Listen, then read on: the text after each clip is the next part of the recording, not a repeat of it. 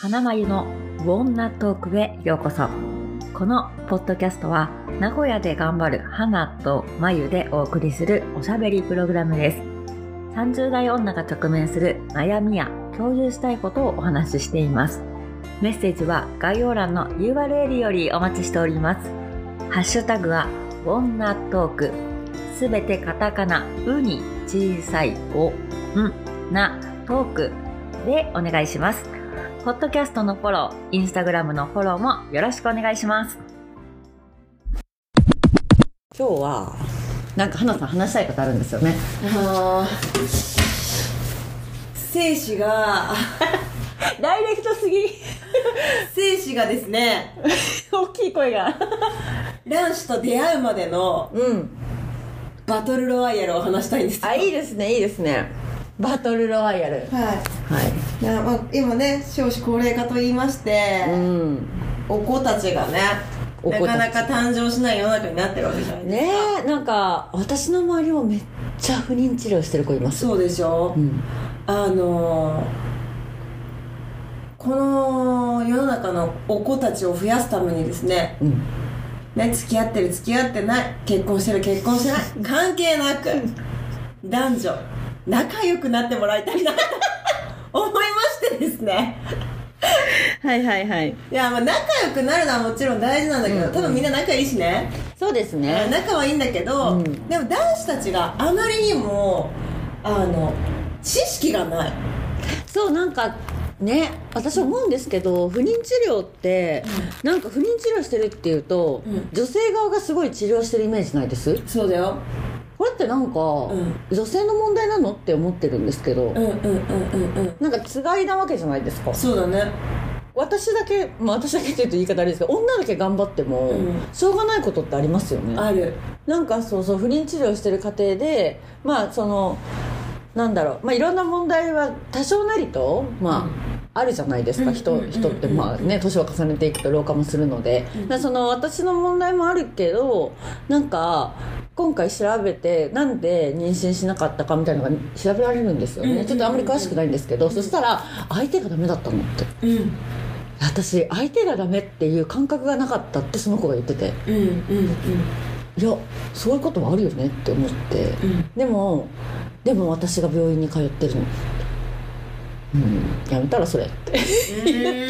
やめたらっていうかなんか他に問題があるんじゃないって、うん。なんかそのもっと改善すべきことがうん。日常生活の中にうん。あるかもねって、うん。その治療することだけが全てじゃないこともあるよね。って話したんですけどね。そうなんですよね、うんうん。まず大前提に健康も大事なんだけど、うんうんうん。まずは、まあ、前回のお話じゃないけどコミュニケーションも大事、うんうんあと仲良くすることもすごい大事、ね。うん、じゃないと生命は誕生しないと私は思っておりまして。間違いない。そう。だからあの不倫の方がさ子供ができちゃったりするわけ。愛があるからそこに。愛があるから。愛と楽楽しさがあるから。そこに愛はあるんだ なんでですよねあの、あの CM 大好き、私。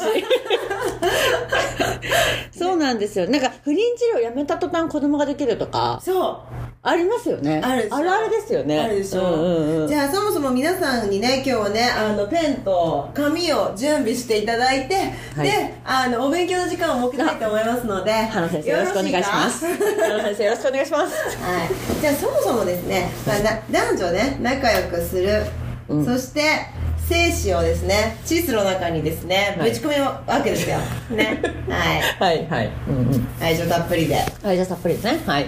そしたら3億匹の精子が膣内に放出されるわけですようんうんうん。で3億分の1勝ち取ったやつが要は受精して子供ができる生命の誕生なわけなんですよね、うんなるほど。その3億分の1のバトルロワイヤルが今から始まるんだけど、はいはい。まずじゃあ男子たち精子あのみんなね3億匹卵子に向かうまで泳ぐまでのこのストーリーズを聞いてほしいんだけど、はまず精子は、まあ、こう頭がついてオタマジャクシのような形をして、うんこの尻尾がねコルクのようにこうねくるくるくるくるって回って泳いでるわけですよ。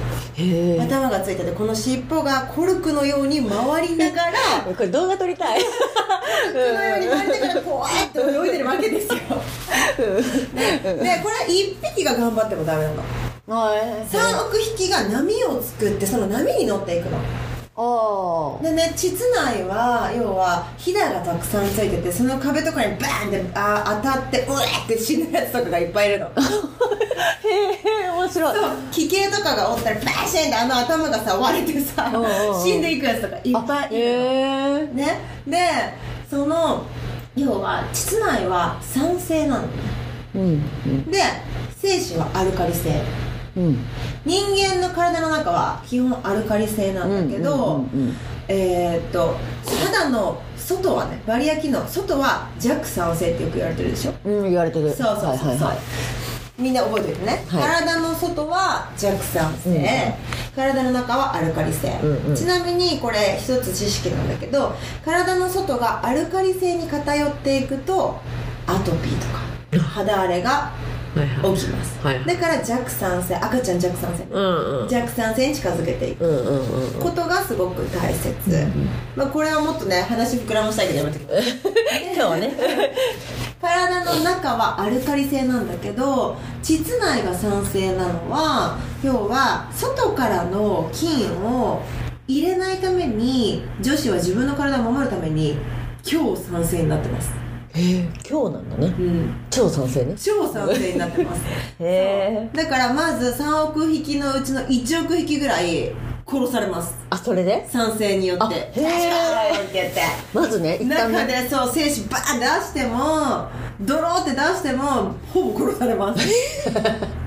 ほらよくエッチなビデオで普通に精子が出ちゃうじゃん、うん。もうあれも殺されたやつら。あなるほどね、ん。はいはいはい。でねドローっとした息がサラサラになってようやく一気に用意ドーンって走り出すんだけど。へえそうだからドローっとしたやつらで最初のうん女性の体から出ちゃったやつはもう殺されたやつらね、うんうんで中でサラサラになったやつらが酸性をくぐり抜けて泳ぎます。泳ぎます。だけどこれ一つね重要なポイントがあって、はい。女子がオーガズムを頂点に達成した時弱酸性になりますへえ面白い。でしょ？へえ膣内は弱酸性になって精子たちを助けます。ああね。だから仲良くないとダメなんですよ。そういうことね。そう。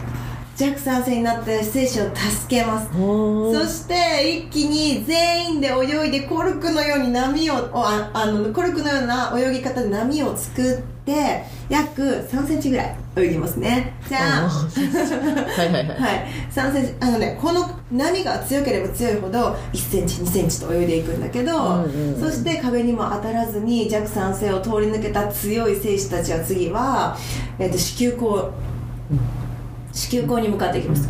で壁があって子宮口があってその子宮口狭いんですよ。この狭い子宮口をくぐり抜けなきゃいけないんだけど、排卵日が近いと子宮口は開いてます。ああなるほど。そう排卵日があの近くないとめちゃくちゃ狭いです。だからほぼ排卵日じゃなければ殺されて終わりますああね。そう子宮口をくぐり抜けられず、だから排卵日が近い方がいいって言われるそうそうそう。精子が長生きであれば排卵してない時でも中でさ泳いでさうん。さまよってる精子が、うん。たまたま排卵日まで生きて出会うこともあるんだけど。そういうことね。そうそうそうそうそう。でも排卵日にもし仲良ししてました。子宮口も開いてます。そしたら子宮口をくぐり抜けれるわけですよ、うんうんうん。よっしゃー子宮まで来たーっていうところまで来ます。じゃあ次は女性の体はまだ自分の体を守ろうとするから、うん。白血球が死ぬほどそこにいます。もう白血球先輩。よよよよよ。外部からの侵入だーって言って、うんうん。白血球たちは精子をえっとウイルスとかゴミとかと思ってそのまま吸収しますへえそして無害化します。はいはいはい。そう。普通の自分の細胞のゴミとして処理します、かわいそうに。でしょ。そこでまた何億匹の精子たちはうえって殺されてそれをもくぐり抜けた精子たちがうんうんうん。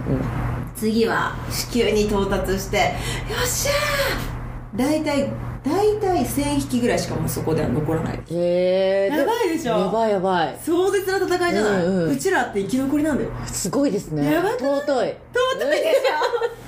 じゃあ次の難関。なんか子宮は卵巣が2つありますね。はいはい。はい。卵管が二手にここで分かれるわけですよ。うんうんうん。だけど卵子は1個しかないうのそうね。この分かれ道で死ぬか死なないかが決まっていくのね。そうか間違ったらダメなんだ。ダメなの。半分はゲームオーバこれで5000ですね。ーうん生き残りはあじゃあ500だ。500って言われてるの。500の教えて。500匹しかいないんだよ。えで500匹が欄干を通って欄干も狭いわけよひだだらけだし、うん。これ通らなきゃいけないの。えうんうん。めちゃくちゃ殺される卵子に出会うのは約100匹ぐらいって言われてる。へやばくない？えやばい ?3 億匹の中から欄干通って卵子に出会うの100匹だよ、うんすごいね。やばくない？で100匹がみんなで一気に卵子をつついて卵子を柔らかくする。のうりゃうりゃうりゃうりゃ。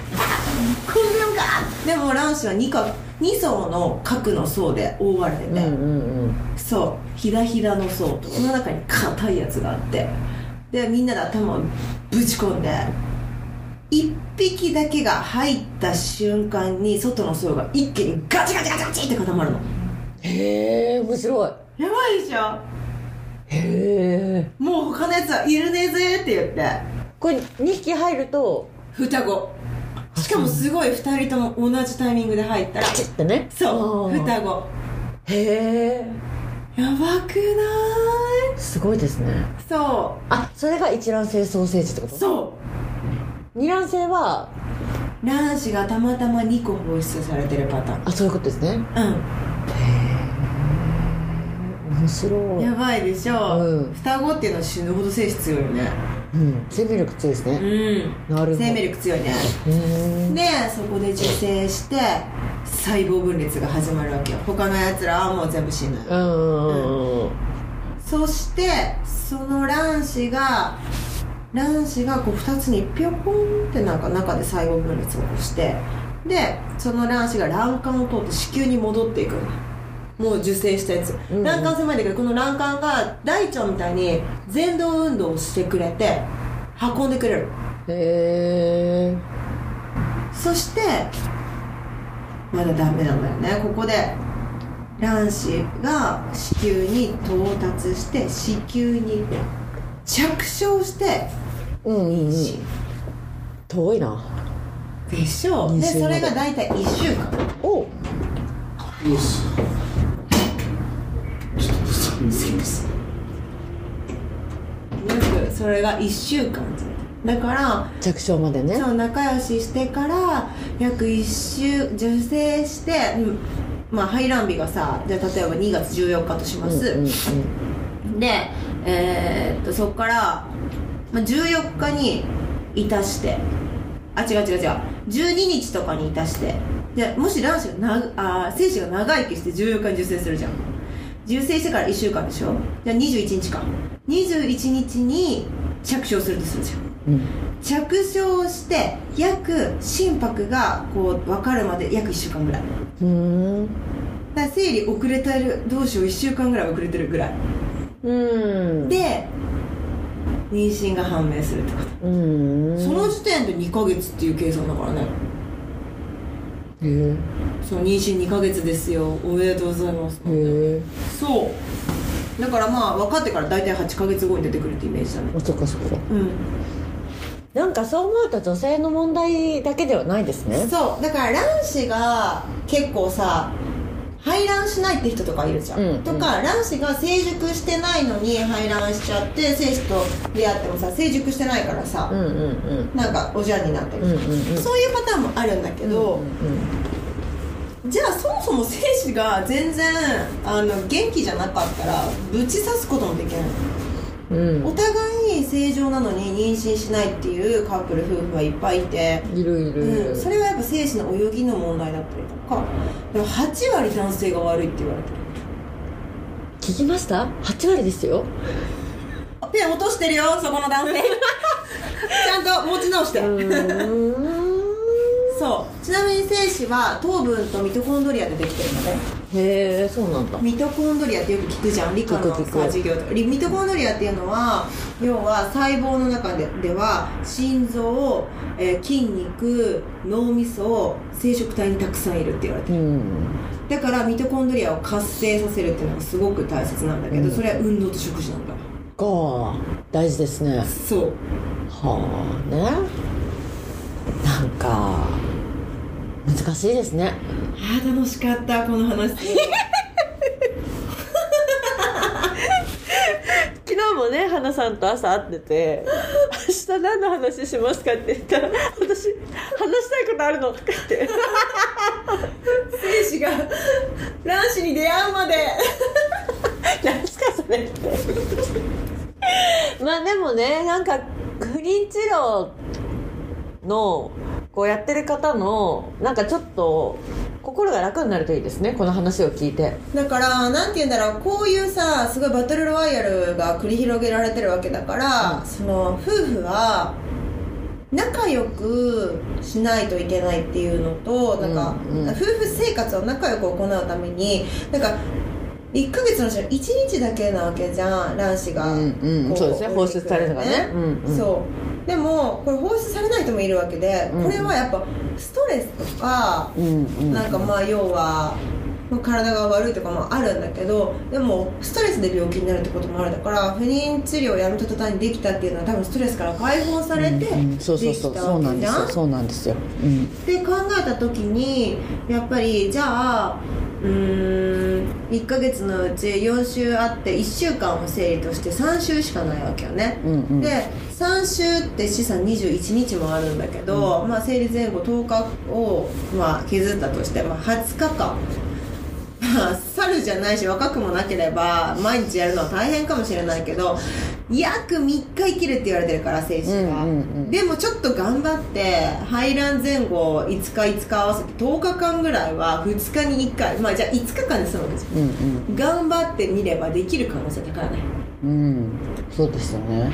なんか病院にあの行ってる友達の話によるとここ排卵日なんでタイミング取ってくださいねみたいなことを言われるんですって。うん。でそれをあの旦那さんに、まあ、どうやって伝えてるか分かりませんけど旦那さんに伝えるんですって。うん。でそれでここタイミング取ってって言われたのになんでしてくれないの？みたいなので毎月喧嘩するそう。プレッシャーだと思う。ですよね。うん。だから、うん。今私が話した内容を録音してもらってぜひ。いつでも聞けますから聞かせる。聞かして。精子が卵子と出会うまでのバトルロワイヤルの話を聞いてもらっていい？面白いから。って言ってそうですよね。私たち3億分の1の尊い命なんだよっていう、間違いない。そう。なんか。そう。だからそれって多分女性側もそれをしなきゃいけないっていうそこでタイミング取らなきゃいけないっていうストレスもあるしもちろん男性側もあると思うけど。そでそれがこう結局なんだろう。不妊治療になるとなんか作業みたいになる。なるよね。もうそれはもういろんな下着エッチな下着とかいろんなプレーをしながら、ちょっとこのお付き合いでやったことないねっていう。もうなんか駅弁とかしちゃってなんかもういろんなタイプのなんか技を使いつつ夫婦にしかできないもうプロレスのような寝技を使いぜひ楽しんでいただきたい。ねえだから根本はそこですよね。そうそうそうそうそう。そうそうなんかあのーまあなんでしょう。これはちょっとあのスピスピリチュアル的な話ですけどどっちもが楽しめなかったらそういう夫婦には降りてこないと思うんですよ子供が。うん。子供が降りたいと思わない。そうだね。その例えばですけど作業でできるわけなくないっていう。うんうんうんでもちろんそうなんですけど作るって料理じゃないんだからさっていう。う ん料理も愛情持ってないと美味しくないしえねそうそうそう。なんかそれってお互いがこう本当に今と思ってタイミングじゃない限りは子供だって嫌だと思うんですよ。そういう夫婦に降りることが。うんうんうんうん。なんか作ろうと思って作ってそれまでにこうストレスをお互い溜めて。なんか何そういう気分じゃなかったのにした子供なんて絶対できないですよね、うん。って思うわけですよ、うん。ということはなんかその不妊治療ももちろん大事なんです。タイミングを取ることも大事だしそのいろんなことを検査することも大事ですけどこうねお互いのコミュニケーションの問題じゃないっていう、そうなんだよね。コミュニケーションの問題だと思う、うん。そうそうまあ、それをね不妊治療してる子に言うとなんかちょっと嫌な顔されますけど。そうまあダイレクトなのかもね。言葉が 球大好きだけども私の言葉がね。しかしたらその子はもうさらにズタボロかもしれないから。だからそこを解決しないことには言ってましたもん。不妊治療始めてから減ったって回数が。そうだよ絶対に、うん。私あの去年ぐらいになんか流れちゃったあそうなんですね。そうそうそう、でなんか私も知識不足だと思って勉強して。ええ。そうそうそう。だからこの精子が卵子にこう出会うまでのストーリーを考えるのも楽しかったし 勉強してから。なんだけど相手はもしかしてどれくらいの知識量なんだろうと。思って、うんうん。うん聞いたらなんなら月に1回しか排卵しないってことを知らなかったの。え？ね男性たち卵性卵子はさ月に1回しか排卵しないのよ。知ってた？えでも知らない人多いと思う。そうかもね。だからゴム外したらできちゃうみたいな。できるわけねえだろバカ野郎。そんな簡単にできねえよ。女子が「あーゴム外して」とか言っても OK ってなってもあダメだけど 今いいって言う。危ない危ない。危ない危ない危ない危ない危ない危ない。危ないダメなんだけどそこは一応ねあの女子を守るためにそうですね病気からねうんうんそうですねそうそうそうそうそうそうなんだけどこのそう簡単にはできないんだよ本当ですねうんでもポンポン子供産んじゃう人い。ますよねもうそれはさなんかこうい。う人多くない。なんかさすごく金持ちの社長と結婚してるとかすごくうんとぶりっ子だとか、うん。すごくなんかこんなに仕事できないのにとか、うん。っていう女。うんうんうんわかる、うんうんうん。これを一言で私は天然って呼んでるんだけど。はいはいはい。天然で可愛い女は絶対に得をする、ああね。だってさ何日連絡来ないとかそういう心配もしなければ 天然だからちょっと傷つくこと言われてもうんなんだっけ？みたいな。とか、確かに。うん、自分のことしか考えてないような女。うんうん。で絶対に得だと思う。ああそうかもしれない。かつそれを計算できる女はうん。勝ち組。なんか私の知り合いに男なんですけどもうすればするだけ子供ができる人いるんですよ。あ一緒に風呂入っただけで妊娠しちゃうね。本当にあの奥さんもちろんいるんですけどその結婚するまでにももう何人っていう。そう。多分その仲良しな数も多いんじゃない？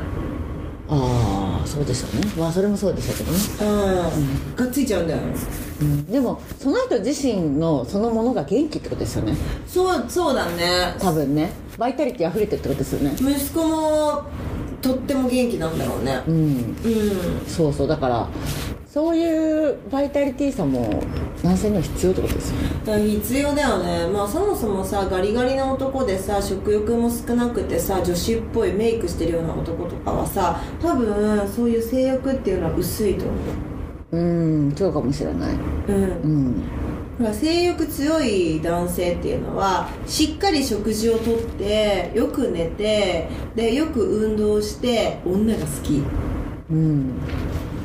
そうね。っていう人がやっぱりこうそういうコミュニケーション能力もあると思うし、まあホルモンの流れでいくとそれが一番人間的ですよね。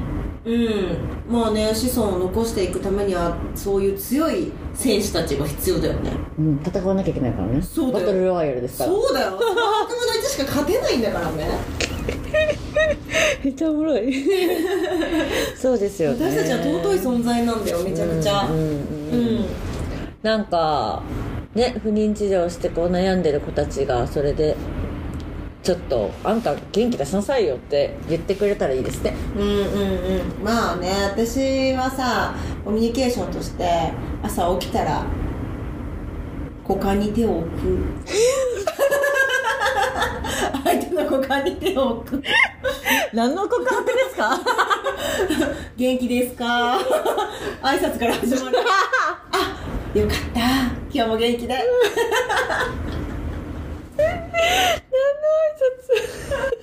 よかったよかったっていう。この自然現象に対して挨拶をしてから「うん。おはよう」って言って、うんうんうん。あそう始めるわけですね。そうです。ね元気な男性だったらおっぱじまってるかもしれないし。なるほどね。そうそうそうまあそう時間とタイミングの余裕ですね。そう。うん確かに確かなんで恥ずかしがらずに皆さんあのそういう行為をですね仲良くする2人のタイミングは、まあ、あの積極的に行っていただいた方がいいですにね、うん。そもそもでも子供ができないっていうのはそういうことが減ってるんでしょうね。うん、なんか悪いことじゃないからさお互いがさ、うんうんうん。お付き合いしてる2人が、まあ、付き合ってなくても、ね、夫婦でも、うん。悪いことじゃないからなんか、うん。性欲強いイコールなんかえー、けだものみたいなさ、うんうんうん。思ってる人多いと思うけど。ね。うん確かに、うん、いやいやいやそんなのえなんかね超昔江戸時代とかまあ時代劇の話とかで行くともう決められた2人がね結婚とかもさうん選べずにその決められた2人が世の中に子孫を次のさ例えば殿とか王様とかを決めるためにさ、もうやる日も決められて、うんうんうんなんなら外でさあのいたされるのが終わるまでさ 待ってる人いますもんね。待ってる人たちがいるわけでさ。確かに。そうそんなさ時代があったわけで、ねそうですね。今はさ自由にさ好きな人を選んでさ自由にさなんなら何股もかけてやってるわけじゃん。それはまた別の話になりますけどねだけどさだけど少子高齢化なんだよね。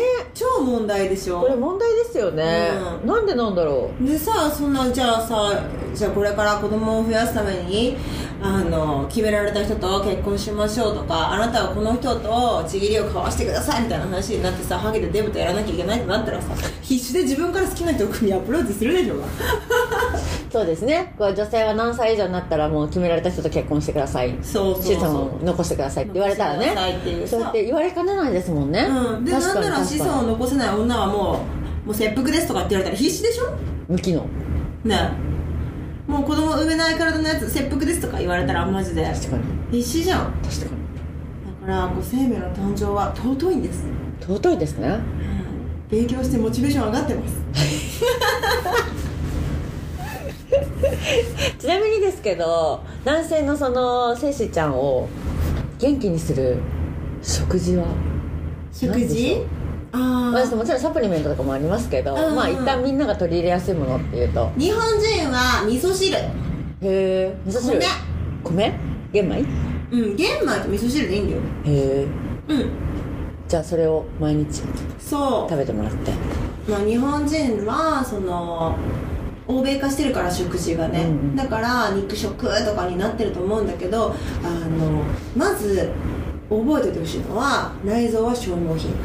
だから、うんうんうん精子も卵子も数は限りがあるから、うーん。そうそうそうそう。内臓をいたわってほしいから、うん。日本人は日本でできた食べ物を食べてほしい、うん。発酵食品。うん。うんうん納豆とかもいいです納か豆最高。まあ納豆食べれない人も多いと思うから、うん。うん味噌汁だったら誰でも飲めると思うしね。味噌かな？味噌汁うん。とで食物野菜量をた取ってほしいけど取れない人は玄米だったら外皮が食物繊維でしょ、で体の中をきれいにしてくれるから、うん。この2つで体の土台を作って、まあ、タンパク質は何でもいいけど、まあ、お魚の方がいいかな、うーん。うん。